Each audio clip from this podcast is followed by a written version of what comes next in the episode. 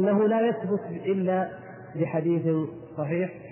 فإذا آه الذين أثبتوا أن لغير نبينا صلى الله عليه وسلم حوضا أثبتوا بناء على ذلك. إما أن منهم من يقول من يحتج أو يصحح المرسل وهو مذهب طائفة من الفقهاء يرون أن المرسل كاف ولا يشترطون أن الاتصال.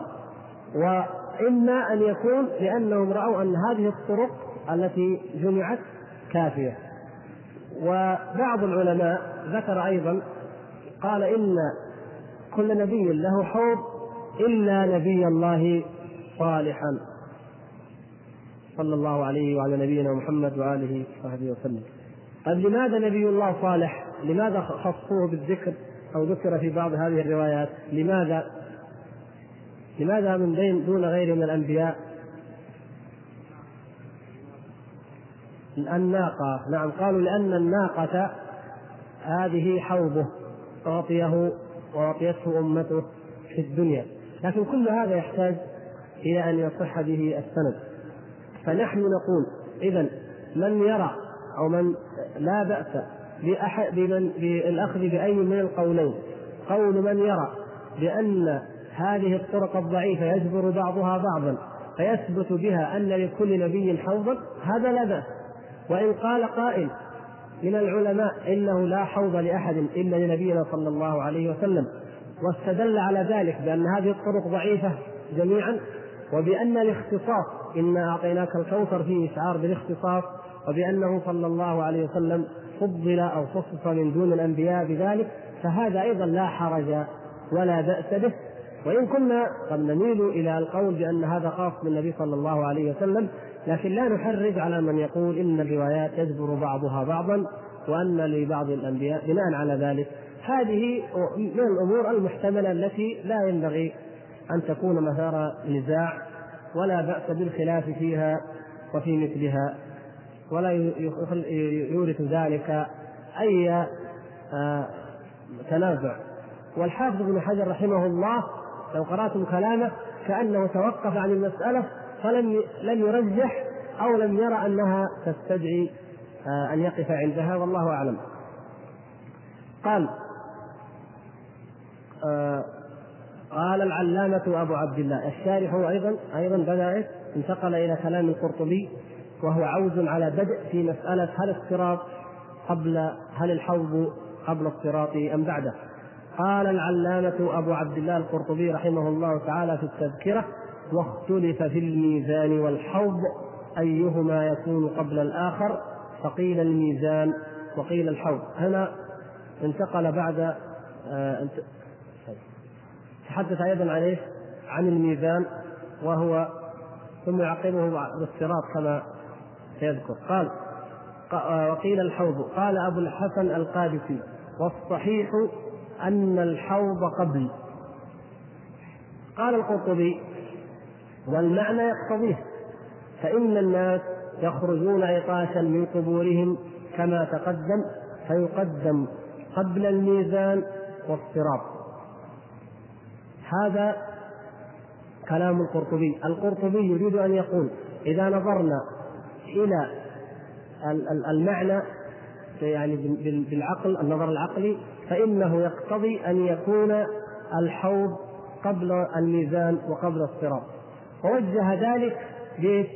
قال إن الناس يخرجون عقاشا من قبورهم فيقتضي ذلك أن يشربوا اولا ثم يوزنون أو توزن أعمالهم وقد ياتي إن شاء الله تفصيل الميزان والوزن وأن الأجساد توزن والأعمال توزن ثم بعد ذلك يكون الصراط فإذا هذا بالنظر العقلي فقط يعني لم يأتي بدليل ينص على أن الحوض قبل الصراط أو قبل الميزان وإنما هكذا يعني يرى أنه بما أن الناس يخرجون عطاشا من قبورهم فيكون الحوض قبل ذلك. وهذا في الحقيقة ليس بذلك المستند القوي أو الحجة التي يثبت بها مثل هذا. ثم يقول قال أبو حامد الغزالي رحمه الله في كتاب كشف علم الآخرة. حكى بعض السلف من أهل التصنيف أن الحوض يورد بعد الصراط وهو غلط من قائله. هذا البعض الذي قال عنه إنه بعض السلف هو آه، أبو طالب المكي صاحب قوت القلوب. غالب كلام أبي حامد الغزالي في الرقاق كما هو في الاحياء وغيره غالب كلام الغزالي منقول عن صاحب القوت قوت القلوب وهو من أوائل الكتب التي صنفت في الرقاق وفي التصوف فيقول قال بعض السلف يعني وليس هو من السلف آه، هو في القرن الخامس تقريبا يعني ليس بينه وبين الغزالي كبير فرق. قال إن الحوض يورد بعد الصراط. ووافق آه، صاحب القوس على ذلك وافقه أيضا القاضي عياض رحم الله الجميع فقال إن الحوض بعد الصراط. وهو غلط من قائله. فأبو حامد الغزالي يغلط أبا طالب ومن معه وكذلك القرطبي. قال القرطبي هو كما قال فالقرطبي والغزالي وكذلك السيوطي يرون أن الحوض بعد الصراط. وقال قال القرطبي هو هو كما قال. حكى قال قال حكى بعض السلف قلنا إيش؟ صاحب القوت والقاضي عياض. قالوا إن الحوض يورد بعد الصراط. وهو غلط من قائله. يقول الغزالي وهذا الكلام غلط من قائله. قال القرطبي هو كما قال أي هو غلط. وذكرنا أن السيوطي أيضا آه، رجح غير ذلك فقال إنه بعده. فإذا أصبح عندنا القاضي عياض وصاحب قوت القلوب يقولون الحوض بعد الصراط بعد الصراط ومال إلى ذلك أيضا السيوطي. وأما صاحب القوت آه، آه، عفوا وأما القرطبي والغزالي فيميلون إلى خلاف ذلك. الحافظ ابن حجر كما ذكرنا ذكر كلاما مجملا ذكر الروايات وذكر الاحاديث واستدل لهذا ولهذا من جهة المعنى ولم يرجح أيا منهما على الآخر ترجيحا واضحا. والمسألة كما سبق هينة ولا يترتب عليها إن شاء الله شيء. بقي فقرة أخيرة وهي قال القرطبي ولا يخطر بذلك أنه في هذه الأرض يقول إذا قلنا إن الحوض هو في أرض المحشر أو أنه قبل دخول الجنة وهو كذلك فالحوض قبل الجنة فهو ليس في هذه الأرض في هذه الدنيا أو بهذا التراب الذي نراه اليوم. وإنما هو يقول بل في الأرض المبدلة. الأرض المبدلة هي أرض المحشر كما قال الله تبارك وتعالى يوم تبدل الأرض غير الأرض والسماوات. فهي في أرض الأرض مبدلة ثم وصفها قال أرض بيضاء كالفضة لم يسفك فيها دم ولم يظلم على ظهرها أحد قط تظهر لنزول الجبار جل جلاله لفصل القضاء. وهذه الأرض سوف يأتي بإذن الله تعالى التفصيل في حقيقة ذلك عند الحديث إن شاء الله تعالى في آخر الكتاب عن أهوال يوم القيامة. وعما يجري فيه من الوقائع والأحوال. ومنها هذا التغيير.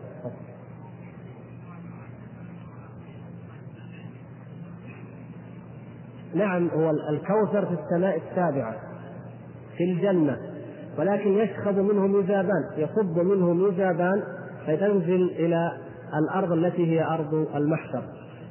يقول رحمه الله نختم الكلام بقوله هذا قال فقاتل الله المنكرين لوجود الحوض وأخلق بهم أن يحال بينهم وبين وروده يوم العطش الأكبر.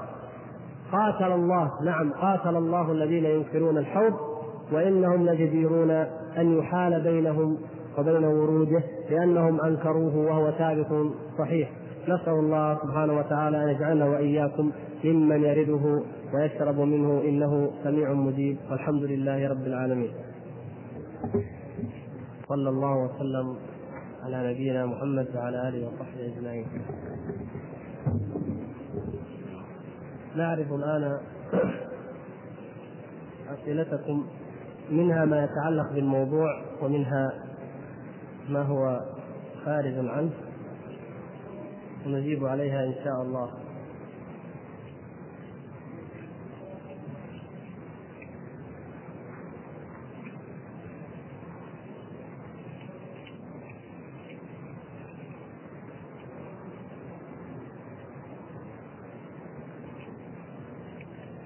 أخ يقول مثلا ما يتعلق بالحوض يقول أحد الإخوان ما هي ماهية الزاوية التي يسيرها شهر يعني إذا قلنا إن الحوض مسيرة شهر شوف تعبير تعبير الشارح عن الزاوية يقول كل زاوية من زواياه مسيرة شهر الأخ يعني ما درس هندسة مرة يعني كلمة الزاوية يعني زي ما نقول أضلاعه يعني يعني كل ضلع من أضلاعه مسيرة شهر لأن طوله وعرضه سواء. ما دام طوله وعرضه سواء فهو على شكل مربع فما بين الزاوية والزاوية يعني طول الضلع من هذا المربع مسيرة شهر. أظن هذا واضح أو ينبغي أن يكون واضحا. بعدين آه، أخ آخر يقول هناك قول آه، أن الردة أو إن إن الردة تحبط الصحبة. قالوا حتى لو عاد إلى الإسلام فإنه لا يعد صحابيا. ولكن الحافظ يقول إن المحدثين يعدون الأشعث بن قيس صحابيا مع أنه ارتد عن الإسلام ثم عاد إليه. فهل تحبط الصحبة؟ هل تحبط الصحبة بالردة؟ وفي هذا الحديث لم تنفى الصحبة عمن ارتد من الصحابة بل قيل إنك لا تدري ما يحدث بعدك فما هو الصواب؟ من صحب الصحابي هو من رأى النبي صلى الله عليه وسلم مؤمنا به ومات على ذلك. هذا هو أفضل تعريف للصحابي. وعلى هذا فمن ارتد بعد وفاة النبي صلى الله عليه وسلم أو قبلها ثم عاد عن ردته وعاد إلى الإسلام فإن صحبته لا تنتفي لأنه رأى النبي صلى الله عليه وسلم رأى نعم. ومات على ذلك هو يعني مات الصحابي على ذلك وليس شرط أن يكون مات النبي صلى الله عليه وسلم والصحابي على ذلك فإن فإذا ارتد بعد ذلك تنفى الصحبة. ولذلك هذا هذا الصحابي كالأشعث مثلا وغيره إذا قال قال رسول الله صلى الله عليه وسلم حدثنا رسول الله صلى الله عليه وسلم حضرت مع رسول الله صلى الله عليه وسلم غزوة كذا أو رأيته في الوقت كذا فنقول هذا صحابي ولا لا؟ والرواية متصلة ولا لا؟ فهو صحابي هذا هو الصحيح والقول الراجح إن شاء الله تعالى قرأت في كتاب الرؤى والأحلام لمحمد البيانوني كلاما خطيرا وهو أن كثيرا من السلف وذكر بعض أسماء أئمة الصوفية آه، تمكن أو يمكن يمكنهم رؤية النبي صلى الله عليه وسلم جهرة يعني يقظة والاجتماع به متى شاءوا وأينما شاءوا. ثم ذكر أن من السلف من يرى الله سبحانه وتعالى في المنام وذكر أن الله تعالى خاطبهم وكلمهم بالمنام. أرجو توضيح خطورة هذا الكلام والتنبيه على الكتاب وهو موجود في بعض المكتبات وهو من منشورات دار السلام. الحقيقة أن خطورة هذا الكتاب أو هذا الكلام الذي فيه أن أكثر مما ذكر الأخ هنا هو لم ليس فقط يعني أكثر ما ذكر في السؤال ولا هو يعرف أنه ذاك يقول اتفق العلماء هكذا عبارته اتفق العلماء على ان على جواز رؤية الله سبحانه وتعالى في المنام. هذا كلام خطير. كيف تقول اتفق العلماء على هذا؟ هذا كلام مسألة غيبية لا لا يجوز القول فيها بالظن ولا بالهوى. واتفاق العلماء لا ينقله إلا مطلع أو مستند إلى نقل. فمن أين لنا أن العلماء اتفقوا على أن الله تعالى يرى في المنام؟ وذكر بعض الكلام عن أئمة الصوفية. لا حجة في أئمة الصوفية ولا في أحلامهم ولا فيما يرون.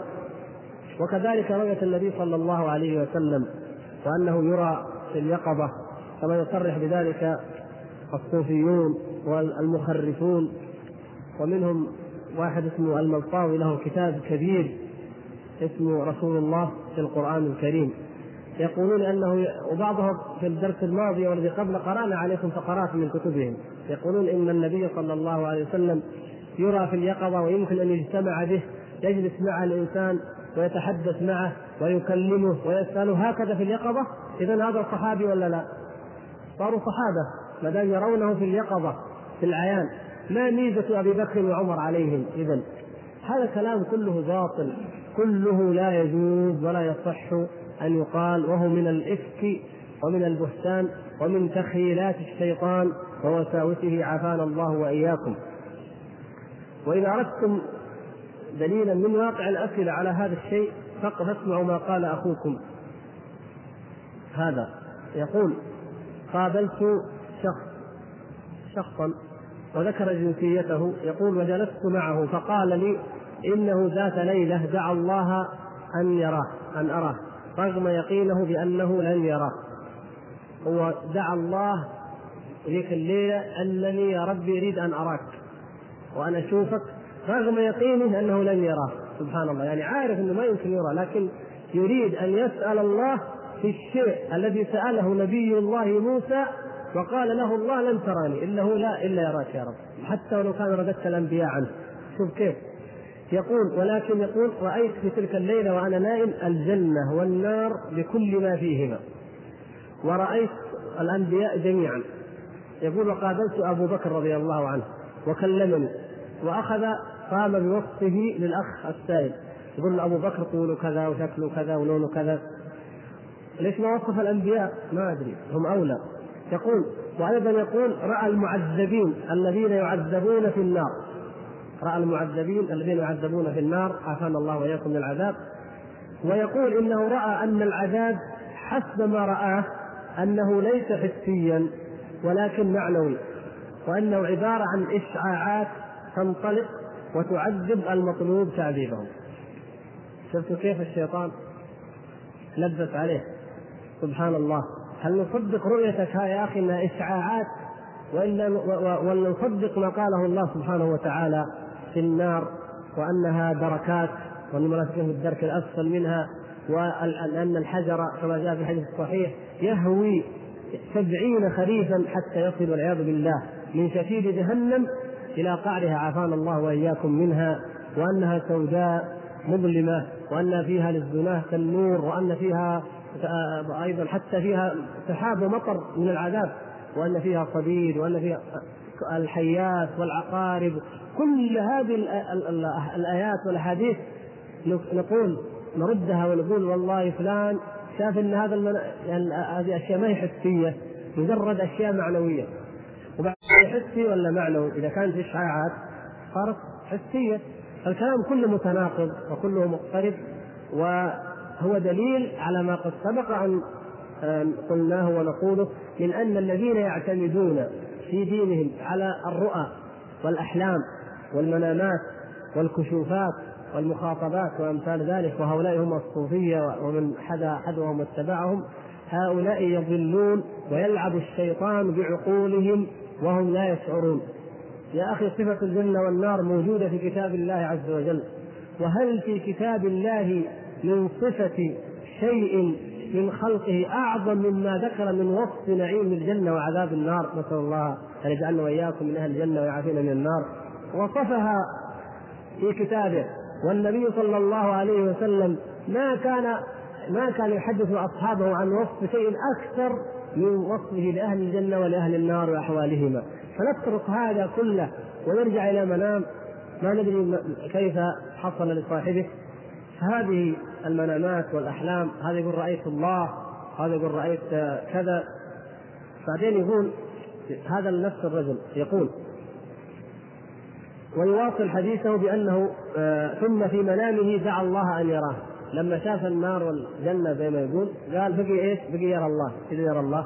قال فرأى ستائر تنفرج ثم رأى من تحتها نور وأشعة قوية ثم قال استيقظت مذعورا يعني وهو يرتعش. ما ما يدري عاد هو شاف الله وإلا. نسأل الله العفو والعافية. فهذا دليل على الضلال وعلى أن الإنسان إذا مكن الشيطان من قلبه فإنه يتمكن منه ويوسوس له كما يشاء ولكن الإنسان إذا اعتصم بكتاب الله وسنة رسوله صلى الله عليه وسلم وقفل على الشيطان منافذ الضلالات هذه والتخيلات والوساوس فإنه يركن إلى ركن الركين وهو كتاب الله وسنة رسوله صلى الله عليه وسلم ويمنع نفسه من هذه الوساوس الباطله والكاذبة. يقول الأخ هل الحوض والكوثر بمعنى واحد؟ هو كما قلنا أكثر من مرة وضحنا في الأحاديث الكوثر نهر في الجنة أعطاه الله نبيه محمد صلى الله عليه وسلم فيصب منه ميزابان تصبان في ماذا؟ في الحوض فاذا يعني الحوض هذا الحوض هو المورد هو كما هو في اسمه في اللغة واضح حوض مورد يرد الماء إليه يرد الناس إليه يشربون من ماء الكوثر. فالله سبحانه وتعالى اعطى نبيه محمد صلى الله عليه وسلم الكوثر الذي يصب الماء منه فيكون في الحوض.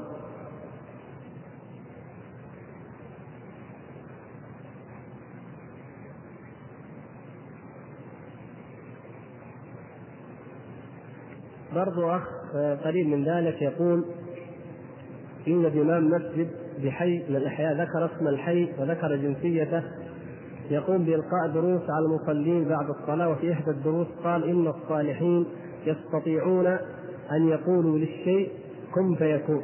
استغفر الله العظيم أعوذ بالله.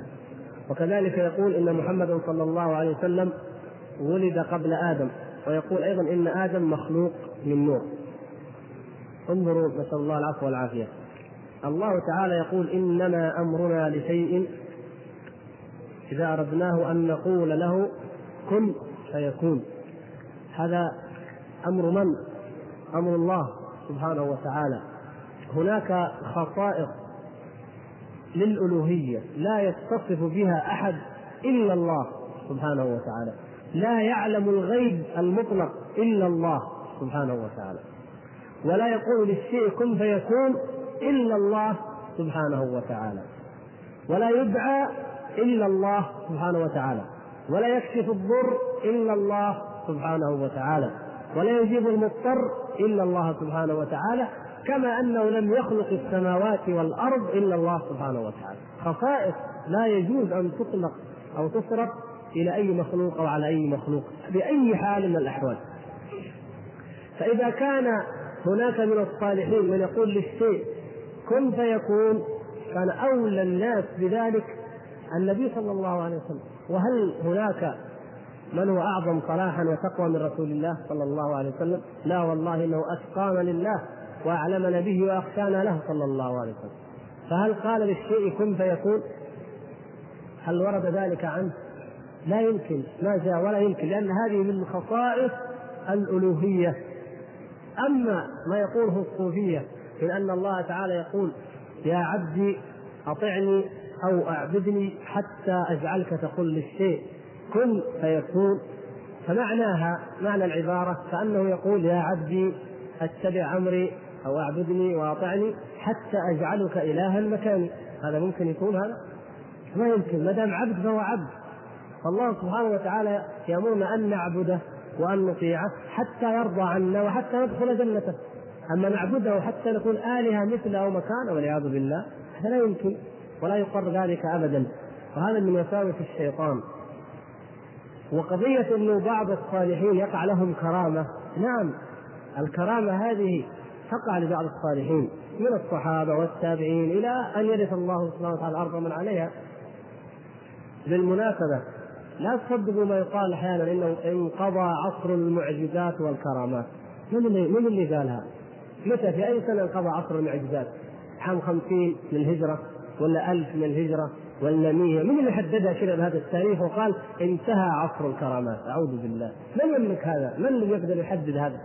لا أحد يملك الكرامات هذه من الله فضل من الله سبحانه وتعالى يعطيه من شاء من عباده وسبحان الله سيأتي في آخر الزمان قوم لهم فضل عظيم وسيخرجون كما وذكر الله وعد الله سبحانه وتعالى حتى في آخر الزمان ويكون على أيديهم معجزات وكرامات. عيسى عليه السلام سوف ينزل ويكون يظهر الله على يديه من ذلك وكذلك المهدي الذي يكون مع عيسى من هذه الأمة وكذلك من يكون من المسلمين يقاتلون الروم في أرض الشام.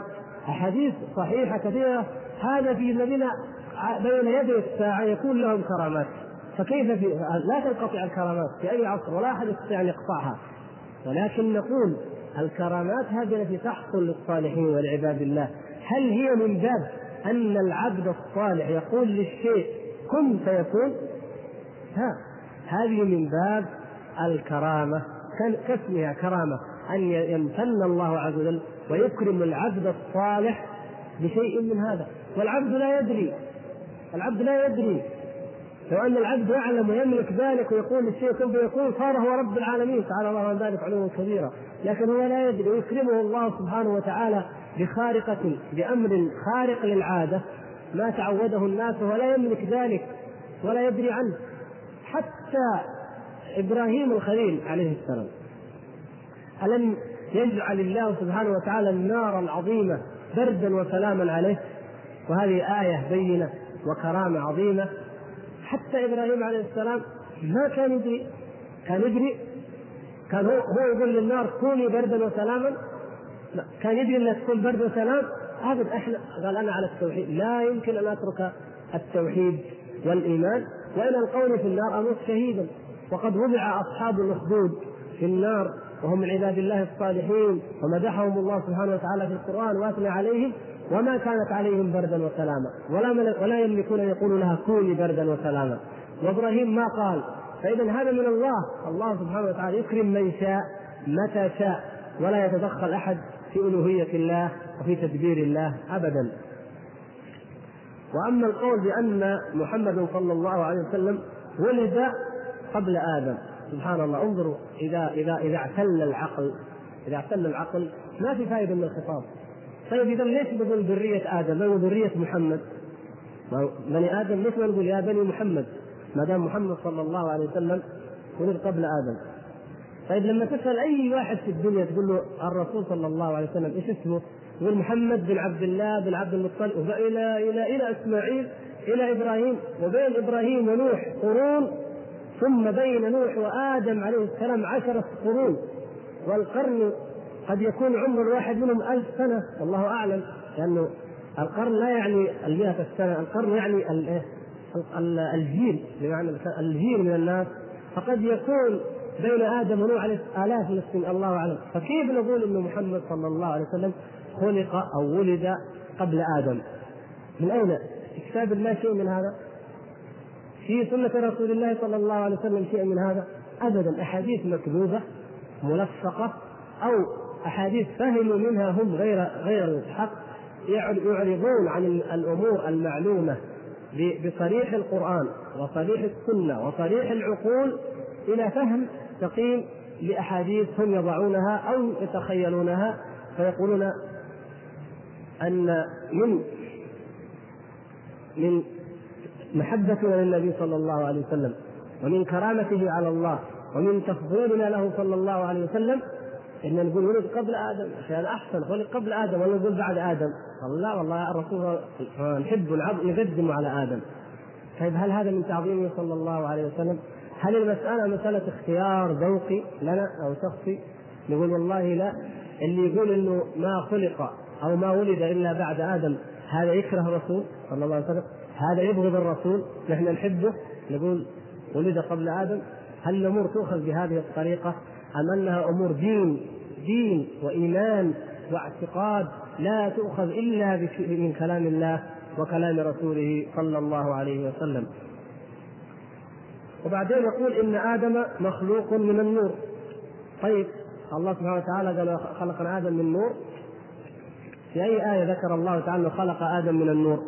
فهل هذا علم ما لم يعلم الله؟ تعالى الله عن ذلك علوا كبيرا. أم علم الصواب وما في كتاب الله باطل؟ فالله سبحانه وتعالى بين أنه خلق آدم من طين من صلصال كالفخار في آيات كثيرة. فكيف من من الذي يتبع؟ كلام الصوفية أم كلام رب العالمين سبحانه وتعالى؟ لا شك أن الحق واضح في هذه المسائل وأشباهها.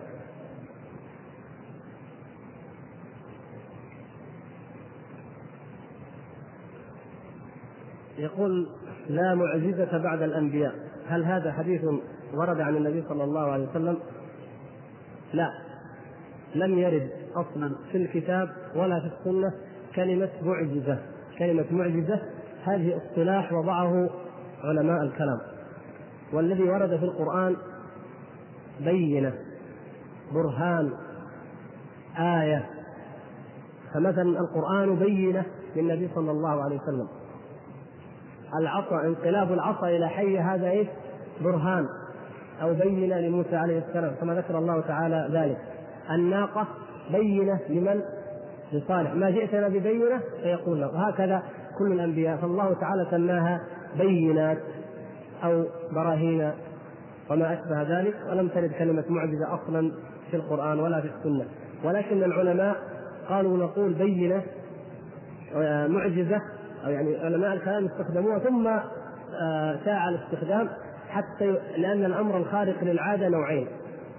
نوعين للأنبياء وللصالحين. فحتى يفرقوا بين ما للنبي وبين ما للصالحين قالوا ما للنبي يسمى معجزة وما للعباد الصالحين غير الأنبياء من أتباع الأنبياء يعني يسمى كرامة. وإلا فممكن هذا اصطلاح ممكن أن تقول آه هذا كرامة أيضا للنبي والمعجزة كلمة لم ترد فتقول بينة أو برهان أو آية. هذا هو الذي ورد في القرآن.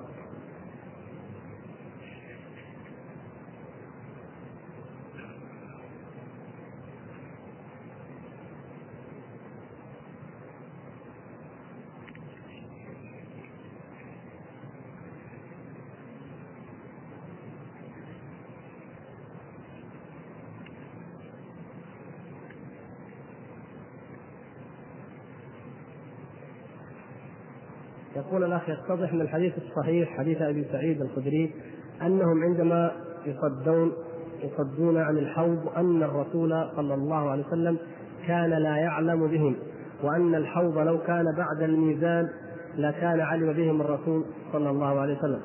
ولو كانوا بعد الصراط لسقطوا أو أصابهم أذى لأنهم أحدثوا بعد رسول الله صلى الله عليه وسلم بهذا لأن الرسول صلى الله عليه وسلم يقف على الصراط ويقول سلم سلم. فيعلم بهذا أو يشك في أمرهم. فمن هذين السببين يتضح من الدليل ومن الدليل أن الحوض قبل الصراط والميزان والله أعلم.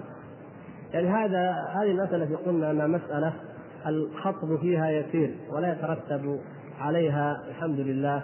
يعني كونك قلت قبله أو بعده لا يترتب على ذلك لا خطأ ولا ضلال ولا أي إشكال أيضا من الناحيه العلمية. وإنما هذا الأخ ذكر كلاما قاله الذين يرون ما ذهب إليه الأخ من أن الحوض يكون قبل الصراط ويكون قبل الميزان. لكن يمكن يجاب عن هذا الكلام بأن يقال إن الميزان النبي صلى الله عليه وسلم لا يقف عند كل من يوزن ويرى كل من يوزن من الناس ويدري عنه. وبالنسبة إلى الحوض فالنبي صلى الله عليه وسلم اختص به هذا حوضه فهو يرى الذين يريدون عليه يعني في ضيافته في ضيافته صلى الله عليه وسلم لأن الله أكرمه وأعطاه إياه فهو يضيف أمته بذلك فيراهم وهم يريدون ويسر صلى الله عليه وسلم عندما يرى كثرتهم ويرى كرامة الله تعالى وإكرامه له بأن هذه أمتك هذه الأمة العظيمة وهذا الحوض لك وأنا, أعطيتك إياه. ففي ذلك اختصاص له صلى الله عليه وسلم. بخلاف الميزان والصراط فإن هذا يرد يرد جميع الناس وجميع الأمم ولا يشترط أن النبي صلى الله عليه وسلم يرى كل من يوزن عمله أو يرى كل من يجوز الصراط أو لا يجوز. والله أعلم.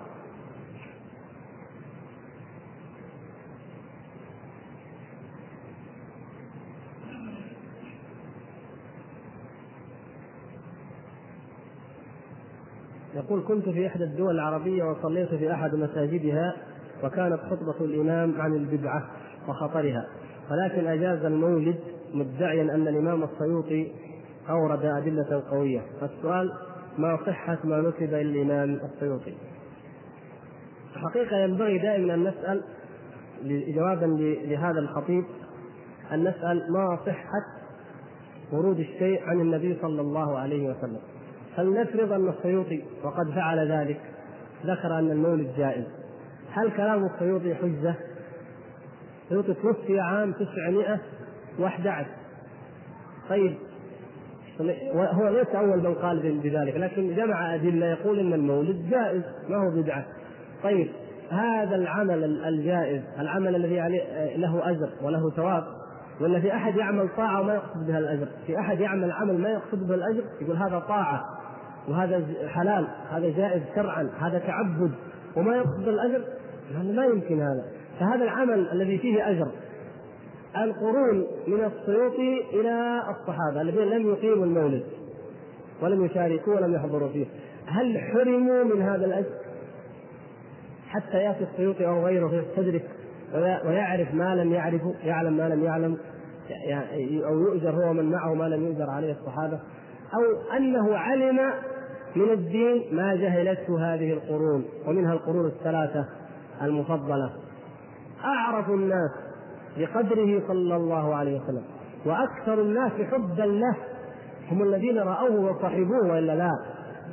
الصحابة مهما ادعينا من قوة الإيمان فوالله ما فينا أحد يرقى إيمانه إلى إيمان أصحاب النبي صلى الله عليه وسلم. ابدا. وهؤلاء الصحابة أعطونا ولو شيء من دليل على أن الصحابة أقاموا له مولدا صلى الله عليه وسلم. طيب المقتضي قائم الداعي موجود ولا لا؟ إن سألت من يقيم ومن يفعل المولد ما الداعي إلى قيام المولد؟ يقول المحبة محبة النبي صلى الله عليه وسلم تعظيمه نشر ذكر ذكر ذكراه طيب هذه المقتضيات وهذه الدواعي موجودة في أيام أبي بكر وعمر وإلا لا محبته تعظيمه تذكير الناس موجود كل ذلك ولم يفعلوه فما وجد مقتضاه وداعيه في زمن النبي صلى الله عليه وسلم وفي زمن الصحابة ولم يفعلوه. فيأتي واحد ويقول المقتضي هذا والداعي يقتضي أن نفعل كذا ونفعله. هذا كما قال عبد الله بن مسعود رضي الله تعالى عنه لما رأى الرجل الذي في الحلقة يقول قولوا لا إله إلا الله قولوا سبحان الله. ما جاب يعني شيء هي بدعة كذا واضحة كأنه يرتب الذكر بس يرتبهم في حلقة. قال إما أنكم أهدى من أصحاب محمد صلى الله عليه وسلم. أو إنكم على تأسيس وإما أنكم على تأسيس ضلالة. ما في إلا أحد السنتين إما أنكم أهدى من الصحابة لأن الصحابة ما عملوا هذا الشيء فاهتديتم إلى ما لم يعرفوه. وإما أنكم على تأسيس ضلالة ولا شك أن هذا هو الواقع لأن كل محدثة بدعة وكل بدعة ضلالة.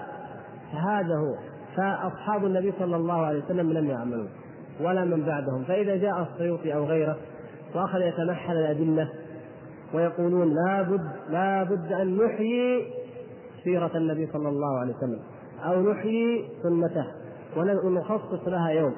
حتى قال بعضهم يقول المفروض أو يجب أن المدارس يخصص فيها يوم أو حصة عن عن سيرة النبي صلى الله عليه وسلم ويعلم فيها الطلاب شيئا من سيرة النبي صلى الله عليه وسلم ويتذكروا سيرة النبي صلى الله عليه وسلم. انظروا إلى هذا البخيل سبحان الله ما أبخله وما وما أقل تعظيمه وتوقيره لرسول الله صلى الله عليه وسلم. أهذه الدرجة رسول الله صلى الله عليه وسلم نجعل له يوم النظافة نجعل لها أسبوع والشجرة أسبوع. والرسول صلى الله عليه وسلم يجعل له يوم هذا البخل رسول الله صلى الله عليه وسلم يتذكره المؤمن ويتذكر سيرته وسنته كل وقت بقدر إيمانه يتذكره سبحان الله. دخلنا من باب المسجد ذكرنا الذكر الذي علمنا إياه النبي صلى الله عليه وسلم. ولا لا جلسنا هنا ذكرنا صلينا على النبي صلى الله عليه وسلم. قرأنا كلام حديث رسول الله صلى الله عليه وسلم. صلينا كما صلى رسول الله صلى الله عليه وسلم. خرجنا كما خرج. ندخل بيوتنا نقدم الرجل ونقول ما قال صلى الله عليه وسلم. جينا بالعشاء قلنا ما قال صلى الله عليه وسلم. جينا ننام ما سبحان الله العظيم. متى متى يعني متى ينبغي للمؤمن أن يغفل عن تذكر الرسول صلى الله عليه وسلم؟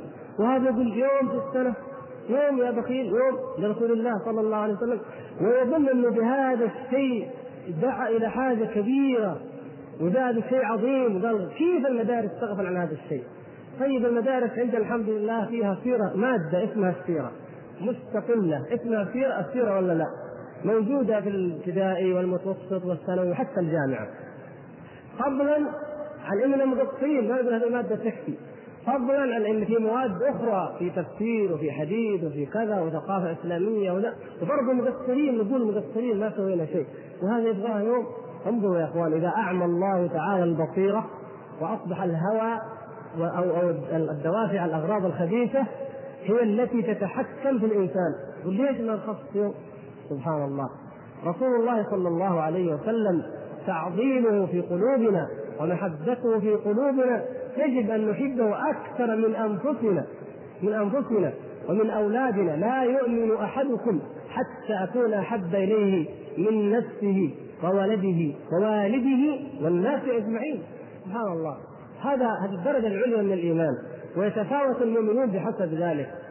هذه قضية طول العام في غفلة وفي لهو وفي معاصي. ونخلي يوم أو ليلة نتذكر فيها رسول الله صلى الله عليه وسلم. وهذه الحمد لله يعني أبشركم أن هذه الاحتفالات والاجتماعات البدعية فوق أنها حرام شرعا فإنها ممنوعة أيضا بقوة السلطة ممنوعة ولا ولن يفعلها أحد إن شاء الله هذه السنة ولا يحق له ذلك ولن يعملوها. وأنا أقول بهذه المناسبة بما أنه قد يأتي الشهر ربيع وتكون هذه البدع نقول للإخوان يجب علينا يا إخوان جميعا أننا ننصح الأئمة هداهم الله. بعض الأئمة نتعود في كل سنة نتكلم عن هذه القضية. في الجمعة التي قبل يوم 12 مثلا. ينبغي لنا يا إخوان بل يجب علينا أن ننصحهم من اليوم ونقول لهم هذا شيء أدلته كذا وكذا. نبين لهم بالدليل نبين لهم بالأسلوب الطيب بالكلام الحسن ونقول يا شيخ اتق الله وهذه بدعة وهذه لا تجوز. ولا تتكلم عن هذا الموضوع. نحذره وننصحه. ومن فعل فعلى الإخوان الذين يصلون خلف أي إمام ويدعو إلى ذلك أن يبلغوا مكتب الدعوة. في جاءت أوامر بهذا الشأن على أي أخ أن يبلغ مكتب الدعوة في يوم السبت الذي بعد هذه الجمعة. وهم يتخذون الإجراء اللازم إن شاء الله تعالى أو يتصل بالشيخ علي شخصيا. هذا شيء حتى هو ممنوع فوق أنه محرم ومبتدع. وهذا ولله الحمد مما يظهر الله تعالى به السنة ومما يقمع به البدعة. وجزى الله خيرا من كان وراء ذلك. وأي وأي شيء أعظم في هذا الزمان من إحياء السنن ومن إماتة البدع. والله هذا عمل عظيم. وهو محمود. ونرجو الله سبحانه وتعالى أن يجزي من اتخذ هذه الإجراءات خير الجزاء. والثواب وهذا بلا شك دليل على وعي المسؤول الذي اتخذ ذلك القرار وعلى اهتمامه بإصلاح دين الأمة نسأل الله سبحانه وتعالى للمسلمين خاصتهم وعامتهم التوفيق والصلاح والسداد والاستقامة على الملة القويمة إنه سميع مجيب.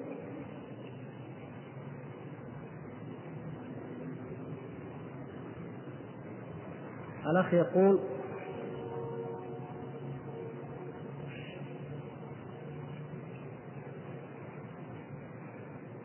قرأت اليوم كتابا اسمه دلائل الخيرات وإشراق الأنوار ويلي هذا الكتاب كتاب اسمه بردة البوصيري قرأت آه، فيه ومن علومك علم اللوح والقلم. يزعمون هذا مدح النبي صلى الله عليه وسلم. هل هذا المدح جائز؟ كأنكم الأسئلة كثيرة حول هذا الموضوع. كأنكم بدأتم تحسوا أن في ناس يتكلموا في هذه الموضوعات. نسأل الله أن يهدينا وإياهم. دلائل الخيرات. صلوات جمعها صاحبها كما يزعم من أجل أن يعلم الناس كيف يصلى على النبي صلى الله عليه وسلم. طيب الناس الصحابة رضوان الله تعالى عليهم نرجع نفس القضية. الداعي والمقتضي كان قائم بالصلاه عليه صلى الله عليه وسلم ولا لا؟ الداعي موجود المقتضي لانها في الصلاة من أركان الصلاة. طيب هل علم النبي صلى الله عليه وسلم الصحابة كيف يصلون عليه ولا لا؟ علمنا. طيب خلاص.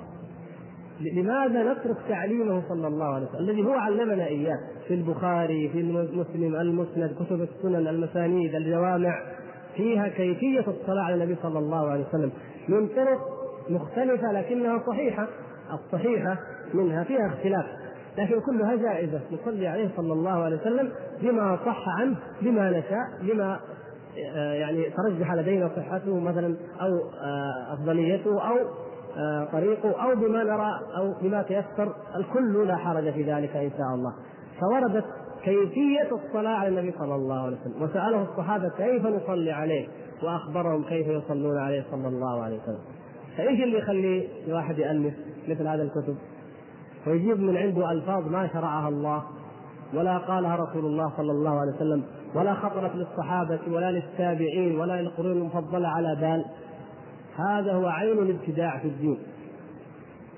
والرجل في أول الكتاب لو قرأ أوله يمكن لابد أنه قرأه أنه كان المؤلف يبحث عن ماء يبغى يتوضأ وما لقي ماء وما لقي فإذا بنت تخاطبه قالت يعني ما لي أراك حائر أيها الشيخ؟ قال ما وجدت ماء أتوضأ. قالت سبحان الله شيخ وعالم. ولا وليس عندك من الكرامة أو معنى كلامها. ما ما يأتيك الماء كيف؟ قالت الصلاة على النبي صلى الله عليه وسلم. أنا أصلي على النبي صلى الله عليه وسلم صلوات كذا معينة ذكرتها فيحصل لي هذا الشيء هذه الكرامات. فقال المهم هل تعبدنا الله بشيء من هذا؟ بكلام الناس كلام واحد قال أنت أنت أنت مؤمن وعابد وكذا وما عندك كرامة؟ سبحان الله. يمكن تقول له نعم ما هي الكرامة في نظرك؟ الحمد لله الذي أكرمني بالمحافظة على ديني والاستقامة والصلاة والصوم. هذه اعظم أعظم كرامة علي وادعو الله يثبتني عليها. فإن حصلت لي خارقه من الخوارق وإلا يا أخي الذي لا يجد الماء يتيمم يا أخي. الله تعالى ما قال اكتب صلوات فتطلع لك البير. تيمم. ولا لا؟ ما هذا في القرآن؟ فهذا هو لو قريت أول الكتاب تجد إنه مركب على هذه الخرافة. وهكذا من بعد؟ يريدون أن ننسى كلام الله وكلام رسول الله صلى الله عليه وسلم ونتبع هذه الأباطيل وهذه الأقاويل.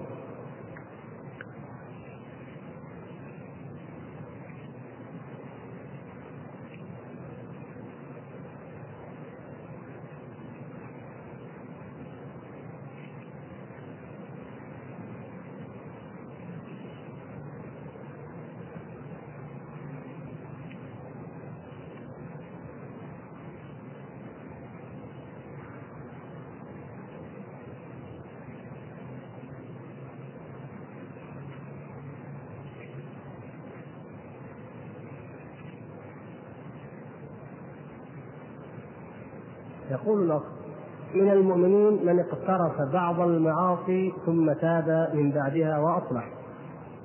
ومنهم من تاب ولكن كانت سيئاته أكثر من حسناته ومكتوب له أنه يعذب إلى ما شاء الله ثم يدخل الجنة. فهل هذا ممن يرد الحوض ويشرب أم هو الأول فقط؟ هذه المسألة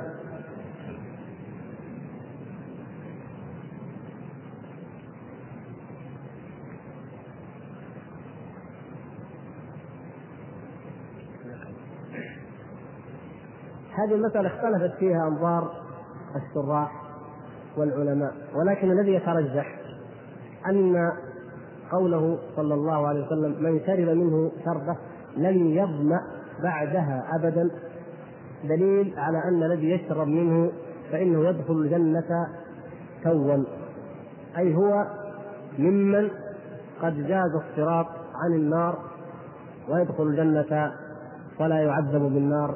بعد ذلك.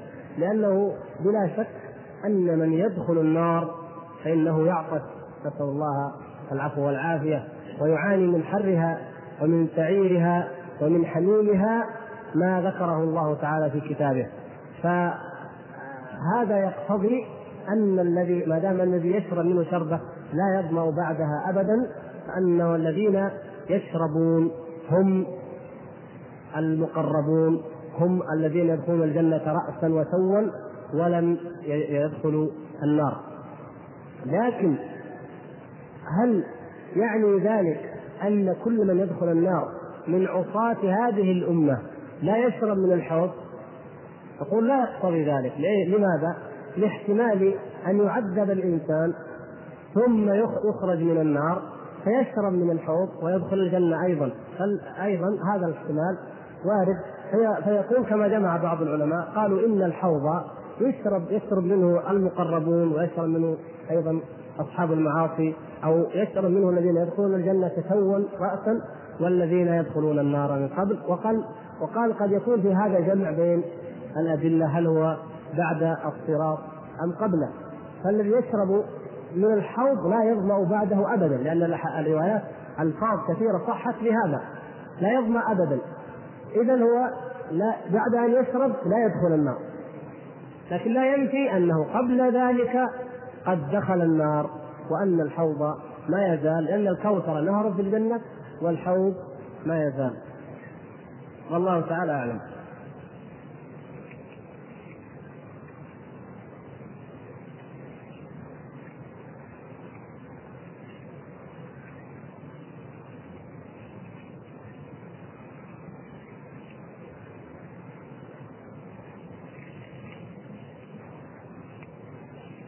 يقول تقدم في هذا الباب إن لكل نبي حوض يرده إلى قومه.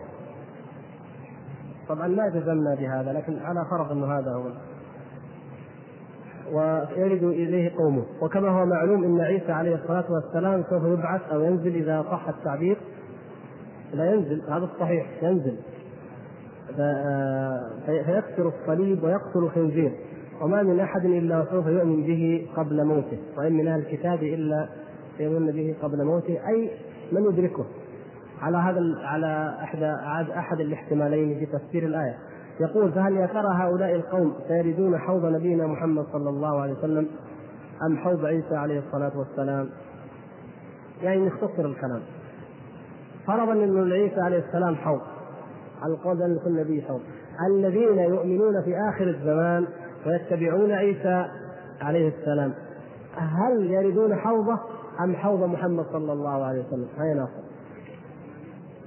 يقول ناصر يردون حوض النبي صلى الله عليه وسلم لماذا؟ نعم لأن عيسى إذا نزل عليه السلام في آخر الزمان يدعو الناس إلى دين محمد صلى الله عليه وسلم ويجبر الناس جميعا على الإسلام حتى أن الجزية ترفع فهو يأتي ويحكم بشريعة محمد صلى الله عليه وسلم. ولذلك يصلي خلف المهدي وإمامكم منكم. فيصلي خلفه. طيب هو نبي كيف يصلي خلفه؟ نعم لأنه في إشارة إلى أن عيسى عليه السلام تابع وليس متبوعا. فيصلي خلف هذا الإمام وهذا الإمام من أمة محمد أحد أفراد أمة محمد صلى الله عليه وسلم.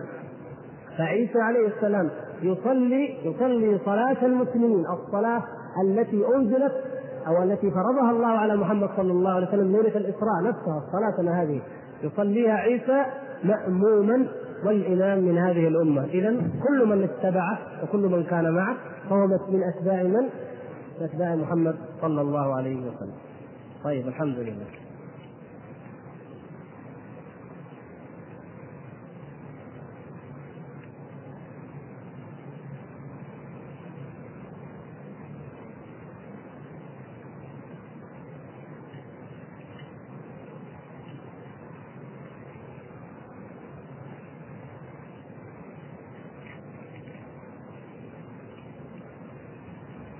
يقول الأخ ذكرتم في الدرس الماضي في الأسئلة آه عدم جواز التعزية في تارك الصلاة فأرجو التفضل ببيان حكم تعزية الكفار والمشركين في مصائبهم وأمواتهم إضافة إلى تهنئتهم في أفراحهم ومساراتهم وكذا اعيادهم.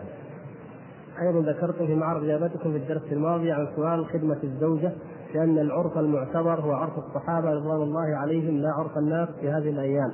هل هذه قاعدة مضطردة حيثما كان للعرف اعتبار أم لا أرجو التفضل بالإيضاح.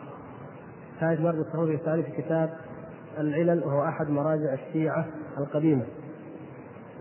ثلاثة أسئلة جزاه الله خيرا وكلها يحتاج إلى شرح طويل لكن نوجد بالنسبة لتعزية الكفار نحن قد أرشدناكم إلى كتاب يجب أو ينبغي لكل منكم أن يكون لديه هذا الكتاب حتى يقرأ تفاصيل هذه الأمور وهو كتاب اقتضاء الصراط المستقيم مخالفة أصحاب الجحيم. لشيخ الإسلام ابن تيمية ذكر فيه آه، أحكام أحكاما كثيرة فيما يتعلق بمشابهة الكفار وضرورة مخالفتهم وكثيرا من هذه الأحكام اقتضاء الصراط المستقيم. فإذا قلنا كما سبق أنه تارك الصلاة ولا أهل البدع ورد وصح هجرهم في الدنيا يهجرون في الدنيا وتارك الصلاة بالذات كافر. إذا ثبت أو إذا كان تاركا للصلاة تركا كليا فهو كافر وفصلنا ذلك في أسئلة مضت فهذا منهم. بل قلنا إن مما نكرره ونوجده أن مما أيضا يجوز وقد يستحب أن أهل الهيئة أهل الهيئة أو أصحاب الهيئات يعني الناس الذين لهم قيمة ومنزلة في العلم والدين أن يعرضوا عن الصلاة على من مات وهو من أهل الكبائر. طبعا المجاهر معصية خفية هذا لكن المجاهر من أهل الكبائر وإن كنا لا نجزم بكفره. نحن مذهب أهل السنة والجماعة أن أصحاب الكبائر ليسوا خارجين من الملة. لا شارب الخمر ولا الزاني ولا السارق ولا أكل الرشوة ولا أكل الربا. ليسوا خارجين من الملة في حكمنا الظاهر عند أما عند الله الله أعلم بالبواطن. قد يكون بعضهم يزني وهو مستحل فهو خارج من الملة أو يأكل الربا وهو مستحل فهو خارج من الملة. لكن في حكم الظاهر نحن لا نعتبرهم خارجين من الملة. لكن مات رجل مشهور عنه شرب الخمر مشهور عنه الفاحشة مشهور عنه أكل الربا فينبغي وقد قد يستحب وربما قد يجب أحيانا أن لا يصلي عليه أهل الهيئة أو أهل الهيئات الأهل الفضل والعلم والدين ليزدجر ويرتدع الناس حتى يقال لماذا لم يصلي عليه الإمام؟ ماذا لم يصلي عليه الشيخ الفلاني؟ لماذا لم يصلي عليه الفاضل من فضلاء الناس فلان وفلان؟ كيف يصلي عليه وهو آكل ربا مجاهر بالربا؟ أيوه فيخاف الناس فيرتدعون وهذا من مسائل الدعوة ومن مسائل الأمر بالمعروف والنهي عن المنكر. وقلنا النبي صلى الله عليه وسلم في أول الإسلام لم يكن يصلي على من مات وعليه دين وكان يقول صلوا على صاحبكم وهو مجرد دين لكن لأن الدين أمره عظيم وخطير يا إخوان. يغفر للشهيد كل شيء إلا الدين، الدين نحن نتهاون به. ولا شك أن الربا أعظم من الدين. لا شك أن الربا أعظم من الدين. نسأل الله العفو والعافية. فإذا هذه قاعدة في زجر أهل البدع وأهل المعاصي أحياء وأمواتا. لكن طبعا في حدود ما تتحقق به المصلحة والحكمة. يعني الحكمة هي الانزجار والارتداع وإذا تحققت فإنه هذا مما لا ينبغي أن يفوت بل يعمل به. أما السؤال عن خدمه الزوجة من العرف المعتبر لا ليس دائما العرف المعتبر وعرف الصحابة لكن نقول في مسألة الاسره يا إخوان لأن الآن المساله مساله حكم شرعي المسألة تتعلق بحكم شرعي يتعلق بالأسرة وهو هل يجب على الزوجة أن تخدم في بيت زوجها أم أنه لا يجب عليها إلا إلا بذل نفسها للفراش والباقي عليه هو كما يقول بعض الناس أو بعض العلماء. فنقول في هذه المسألة لأن مسألة دائمة العرف فيها عرف الصحابة. يعني مثلا مسائل البناء والعمار مثلا. قد يكون عرف الصحابة معتبر قد يكون عرف آخر الزمان له عرف خاص. فإذا وقع الخلاف نحكم العرف الموجود في ذلك البلد في ذلك الزمن صح. لكن هذه مسألة دائمة كقاعدة عامة. فالعرف المعتبر فيها الذي لا يجوز أن يقدم عليه أي عرف هو عرف الصحابة. ومن عرف الصحابة أن المرأة تخدم. ولما لما تفشى في المسلمين متى تفشى في المسلمين أن المرأة لا تخدم في بيت زوجها؟ لما فتح الله سبحانه وتعالى على المسلمين البلاد. وكثر الإناء وكثر السبي. فالإنسان يمكن ينزل في جيبه دراهم أو مع دراهم ينزل يشتري بنت كسرى بنت قيصر. لما اعز الله سبحانه وتعالى هذا الدين اصبحوا الأعراب أعراب بني تميم يشترون بنات الملوك بالدراهم والدنانير. ثم لما اعز الله سبحانه وتعالى دينه يذهب جيش من المسلمين عشرة آلاف عشرين ألف فيفتحون بلد سكانه كذا مليون. فبالقوة فيقتلونهم فيأخذون نساءهم. هذا حلال حله الله تبايع. ويبيعونهم يقتلونهم كالقسمة الشرعية المعروفة. فكثر الجواري والإناث. فأصبح المرأة كما كما ذكر النبي صلى الله عليه وسلم حذر من فتنة النساء إذا أصبحن في حالة الترف ولبسنا رياض الشام وعصب اليمن. وأمثال ذلك. حصلت هذه. فأصبح النساء يعني المرأة أصبح شيء عادي وسهل جدا أن الزوج يكون لديه أكثر من يشتري جواري للخدمة مثلا أو يشتري أو يستخدم ما شاء المهم انتشر الترف. انتشر الترف في حياة المسلمين وأصبحت النساء في حالة من الترفه ومن التنعم فبدأوا يفكروا هل يجب أو ما يجب أو في الواقع بدأت الزوجة بعد الشبط الذي كنا عليه الشطف الشديد والفقر والحاله التي كانوا عليها تبدلت الآن بنعيم وبخدم وبحشم وكذا فبدأ هذا يتسرب إلى العرف وإلى الحياة أن المرأة ما تعمل وإنما تخدم. فهذا لا ليس هذا مع نسخ للحكم الشرعي ولكن أصبح بمثابة عرف فلا بأس أن يعمل بذلك العرف. عند التقاضي إلى من نرجع؟ اختلفوا. نقول إن كان المسألة إن كانت المسألة مشروطة كما ذكر إن كانت مشروطة في العقد تزوجته على أن يشتري لها أمة. ما يجيب لها خدامة؟ خدامة حرام. لا يجوز استخدامهن لأنهن أجنبيات على الرجل وعلى أقرباء الزوجة. مفاسد عظيمة قد تعرفونها وقد سبق الحديث عنها. هذا هذا العقد إذا كان إذا كانت تترتب على هذه المفاسد باطل. وكل شرط باطل فلا يصح ولا يجوز العمل به أصلا. لكن قد يكون شرطا صحيحا كيف؟ يعني قلنا إذا إذا اشترطت عليه أن لا تخدمه ووافق على ذلك تزوج امرأة شريفة وهو رضي بهذا الشرط تنازل عن حق من حقوقه ما في شيء. كما لو قال امرك بيدك طلاقك بيدك هو هو حق له هو أعطاها إياه مثلا. هذا شيء آخر ما دام وقع الشرط. الخادمة زي ما قلنا لو اشترط عليها لو اشترطت عليه خادمة فأمكن أن تأتيه أن يأتي بخادمة كبيرة مثلا في السن. غير لا تسكن أحد.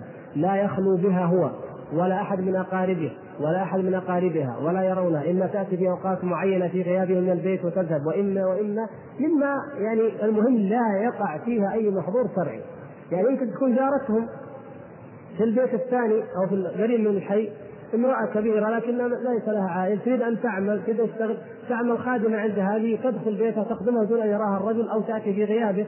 فإذا إذا صح تطبيق الشرط دون محظور فذلك جائز. إن ممكن إلا أن يستخدم فلبينية عمرها 20 سنة يسافروا معها يروحوا سوا هذا حرام. لا يجوز ولا ينفذ. ولا يصح في هذه الحالة القول بأنه لا بد من تنفيذ الشرط بل ينفذ على صفة شرعية. وإذا لم يشترط إذا لم يشترط فنقول لا. الله سبحانه وتعالى قال وتعاونوا على البر والتقوى. وأمر بالتعاون وأمرنا أن أن أن نكون أمر بالألفة بل أمر بالطاعة لأن الزوجة تطيع زوجها فمن طاعته ومن حقه عليها إذا في هذه الحالة أن تقوم بشأن البيت وبشأن الأطفال كما يقوم هو بالإنفاق عليها وعلى أطفالها فيكون التكامل هو لخارج البيت وهي في داخل البيت. ويا إخوان هذه المسألة مما يثيرها ومما يثير أضعافها وأمثالها أننا خرجنا عن سنة الله سبحانه وتعالى في الحياة الاجتماعية. وكلما كل أحد يخالف سنة الله يعاقب. سنة الله التي شرعها والتي بينها النبي صلى الله عليه وسلم وعملت بها الأمة الإسلامية أربعة عشر قرنا أن المرأة في البيت. وأنت بدون تقول لها اعملي أو لا تعملي. قفل عليها البيت واخرج. خلها في الموضع الصحيح الشرعي. البيت وروح. بطبيعة الحال رايح تطبخ رايح تكنس رايح تهتم بالأولاد. لأنها قاعدة. لكن أخرجناها للعمل. توظفت. إذا نحتاج إلى طباخة ونحتاج إلى خياطة ونحتاج إلى مربية للأولاد من أين جاءت الحاجة؟ هذه الحاجة هذا المقتضي وهذا الداعي. هل جاء نتيجة طاعة الله ولا نتيجة مخالفة أمر الله؟ هذه الحقيقة أننا خالفنا ما شرع الله سبحانه وتعالى كقاعدة عامة. لا نتكلم الآن عن واحدة لها ظرف معين تخرج واحدة تعمل واحدة. كقاعدة عامة الأصل أن المرأة في البيت وأن الرجل خارج البيت. هذه القاعدة العامة. الاستثناءات كل استثناء يحتاج إلى دليل بذاته. كل استثناء يحتاج إلى نص بذاته. أما القاعدة العامة المرأة في البيت والرجل خارج البيت. فإذا المرأة تقوم بعمل البيت والرجل يقوم بالعمل خارج البيت فيكون التكامل وتكون السعادة. والله يا إخوان هذه المسألة لا نريد أن يعني نطيل فيها وفي أمثالها لكن من كثرة ما ما يعاني المجتمع ومن كثرة ما يأتينا من أسئلة. يا إخوان الغرب اليوم يضبطنا ويحسدنا على الحياة الاجتماعية. اقرأوا في الجرائد في المقابلات مع أي أي إنسان أو أي واحد يمكن يجلس معه إن كان يعمل معه بعض الكفار في عمله. اسأله يقول أنا أتعجب من الروابط الاجتماعية عندكم. شيء عجيب جدا فعلا. فعلا الرجل يعمل ويرجع من العمل وإذا أمامه زوجة تنتظر عودته بشوق وأطفاله معه ويجلسون ويرتاحون ويطمئنون ويذهبون ويجلسون. كل حياة مع بعض سلامة وراحة وطمأنينة وإلا يرجع لا يجدها وإن وجدها فهي جاية من العمل زهقانة زي ما هو زهقان. والأولاد نروح نشوفهم نزورهم في المحضن يوم الجمعة ولا يوم العطلة. حياه والله مفككة. مقطعة الأوصال. جحيم. جحيم نسأل الله العفو والعافية.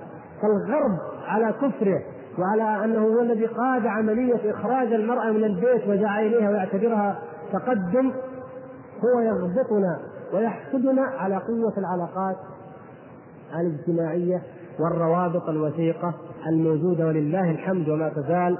بين الزوج والزوجة وبين الأب والأبناء وبين الأقرباء وبين الأخوة والقبيلة أحيانا وكذا. وهذا شيء طيب أو الحي أو المدينة. هذه مما آه، نسأل الله تعالى أن يبقيها وأن يثبتنا عليها. كتاب العلل أحد مراجع الشيعة الآن لا يحضرني آه، شيء. الأخ يقول نرجو التفضل بالتعريف بكتاب العلل وهو أحد مراجع الشيعة القديمة. لا يحضرني فيها الآن يا أخي شيء لعلي إن شاء الله تعالى أبحث لك عن جواب وأخبرك به في الدرس القادم إن شاء الله. حديث فاطمة أي نعم ذكرناه في الدرس الماضي.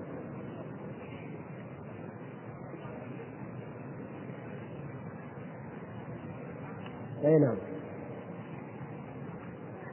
حديث فاطمة لما طلبت النبي صلى الله عليه وسلم هي وعلي خادما فعلمهما. المقصود أنها شكت التعب ولا لا؟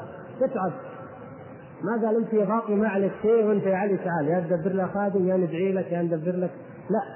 أمرهما إذا أخذتما مضجعكما أو مضاجعكما فادعوا. يعني الاثنين يدعوا الاثنين يتعبوا الاثنين يشتغلوا هذا ولو كان التعب للمرأة فقط عفوا على الرجل فقط ولا يختص المراه بشان كان قال أنت بالنسبة لك ما عليك لا يجب عليك شيء مثلا.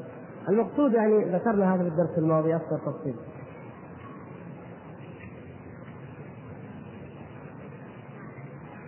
القدر يقول تعطينا كلمة موجوده في القدر ويشكل علينا في كثير من الأمور. ما نقدر حقيقة القدر إذا سئلنا سؤال خاص في القدر تكلمنا كما هو العادة. لكن ك لا. أنا متاسف لاني قد وعدت أننا إن شاء الله نعطي محاضرة في القدر. واظن هذا الوعد كان في الندوة الشهرية الماضية ما هي هذه؟ الأولى. فالآن ذكرتموني. فنرجو إن شاء الله بإذن الله أن نعطي محاضرة عن القدر إن شاء الله بإذن الله تعالى في ما ييسر الله من الأسابيع القادمة. عقيدة المعتزلة في الأمر بالمعروف والنهي عن المنكر. برضو لو نأخرها أفضل. المعتزلة ومن اتبعهم يرون الأمر بالمعروف والنهي عن المنكر هو حمل السيف والخروج على أئمة المسلمين.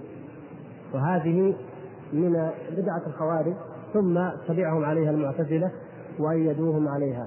وسيأتي موضوع الأمر بالمعروف والنهي عن المنكر إن شاء الله تعالى في هذا الكتاب ومذهب أهل السنة والجماعة في التغيير وأنه ما شرعه الله ورسوله صلى الله عليه وسلم من اليد ثم اللسان ثم القلب ومتى يشرع الأمر بالمعروف والنهي عن المنكر ومتى لا يشرع أحيانا قد لا يكون أحيانا في ذلك تفاصيل لا بد أن نعرفها إن شاء الله. ولا ينبغي لأحد منكم أن يأمر بالمعروف وينهى عن المنكر الا وهو يعرف هذه الأحكام على الأقل في حدود المنكر الذي الذي ينكره أن يعلم أنه منكر وأن يعلم أنه لا يترتب على إنكاره منكر أعظم منه وأن يعلم أن منكر أن إنكار المنكر فيه أذى وفيه آه، بلاء فيصبر على ذلك وان وأن من الشروط التي إن شاء الله سوف تأتي بالتفصيل ولا يستطيع المقام لها الآن.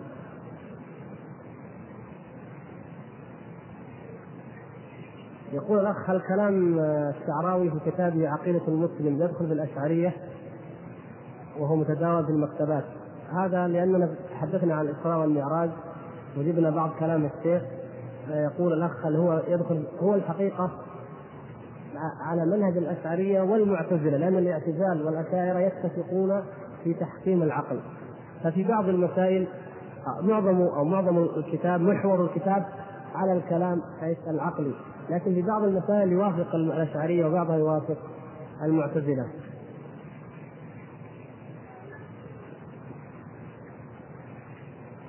أيضا السؤال عن الإرجاء نلجئه حتى يأتي موضوع الإيمان هل يجوز تكفير النصارى واليهود؟ إيش رايكم من يجاوب على هذا السؤال؟ يجب يجب يا أخي الأخ السائل يجب علينا أن نعلم أن اليهود والنصارى كفار وأنهم من أهل النار خالدين فيها ابدا ومن علم ذلك ثم شك فيه فإنه هو نفسه يكفر. الجاهل طبعا يعلم لكن من يقرأ القرآن والسنة ويعلم هذا الشيء ثم يقول إن اليهود والنصارى مؤمنين وأنهم يدخلون الجنة فإنه يكفر والعياذ بالله. وهذا تذكرة السفر المجانية. هذه أحد أساليب الوعظ التي آه، قد يظن بعض الناس وقصده خير ولكن ليس كل قصد حسن يكون يكون مشروعا أو تكون نتيجته صحيحة. الأخ يقول الاسم الإنسان ابن آدم الجنسية من تراب العنوان كوكب الأرض. بيانات الرحلة محطة المغادرة على الأرض والدنيا جهة السفر الآخرة موعد الرحلة وما تدري نفس بأي أرض تموت. موعد الحضور لكل أجل كتاب. بعدين حط التلفون واحد أربعة ثلاثة أربعة أربعة اثنين. يقول الصلوات الخمس. هذه يعني ما أدري كيف يعني أربعة ثلاثة. يعني أيوه يعني حط عدد الركعات حط رقم تليفون. غفر الله له إن كان يقصد الخير. فإن كان يقصد غير ذلك يا إخوان لا يجوز لنا أن نبتدع أمثال هذه الأمور. الوعظ في كتاب الله عز وجل من لم يكن له في كتاب الله عبرة فلا اعتبر ولا اكتاب. ألهاكم التكاثر وحدها لما نزلت لما نزلت اعتبر بها الصحابة حتى نسوا كل ما كان قبلها من مواعظ. ومثل هذه الأمور قد قد يدخل فيها نوع من الاستهزاء ولو من قبيل المدعوين أو القارئين. الأخ يقول ذكرت تكفير اليهود والنصارى فهذا حق. لكن هل يجوز تكفير أحد منهم بعينه؟ اليهود والنصارى نكفرهم في الجملة؟ وفي الأعيان واحد يعني قدامك يهودي إيش تقول المسلم؟ يهودي أو نصراني؟ نعم اليهود والنصارى يكفرون بأعيانهم ويكفرون في جملتهم يقول النبي صلى الله عليه وسلم والذي نفسي بيده لا يسمع بي يهودي ولا نصراني ثم لا يؤمن بي إلا كان من أهل النار. مجرد أنه سمع بالنبي صلى الله عليه وسلم. فكيف وهم بعضهم يعيش في بلاد المسلمين؟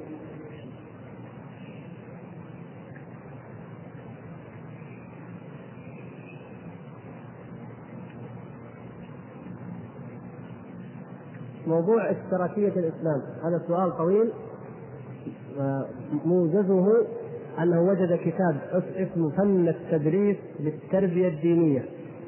المؤلف محمد صالح سمك أو كذا يقول نموذج الخطبة المنبرية عنوانها من اشتراكية الإسلام. ويقول وقد عالج الإسلام باشتراكيته السمحة كذا وكذا.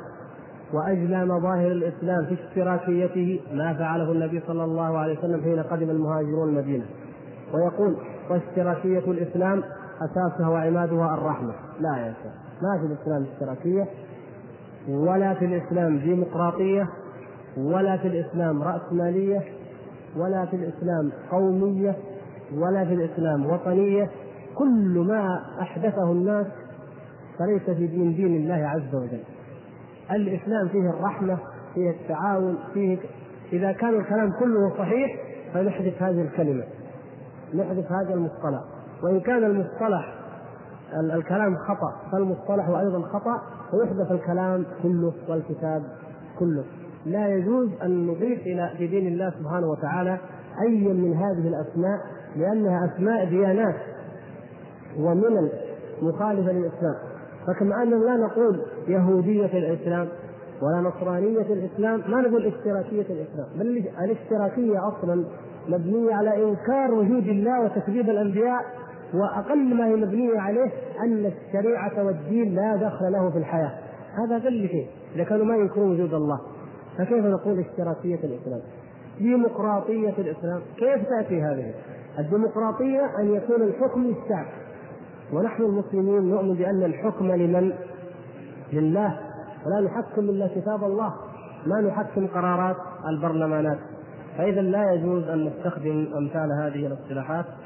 وبقية الأسئلة نعتذر لأصحابها ونسأل الله سبحانه وتعالى لنا ولكم العفو والعافية والقبول والإخلاص. إنه سميع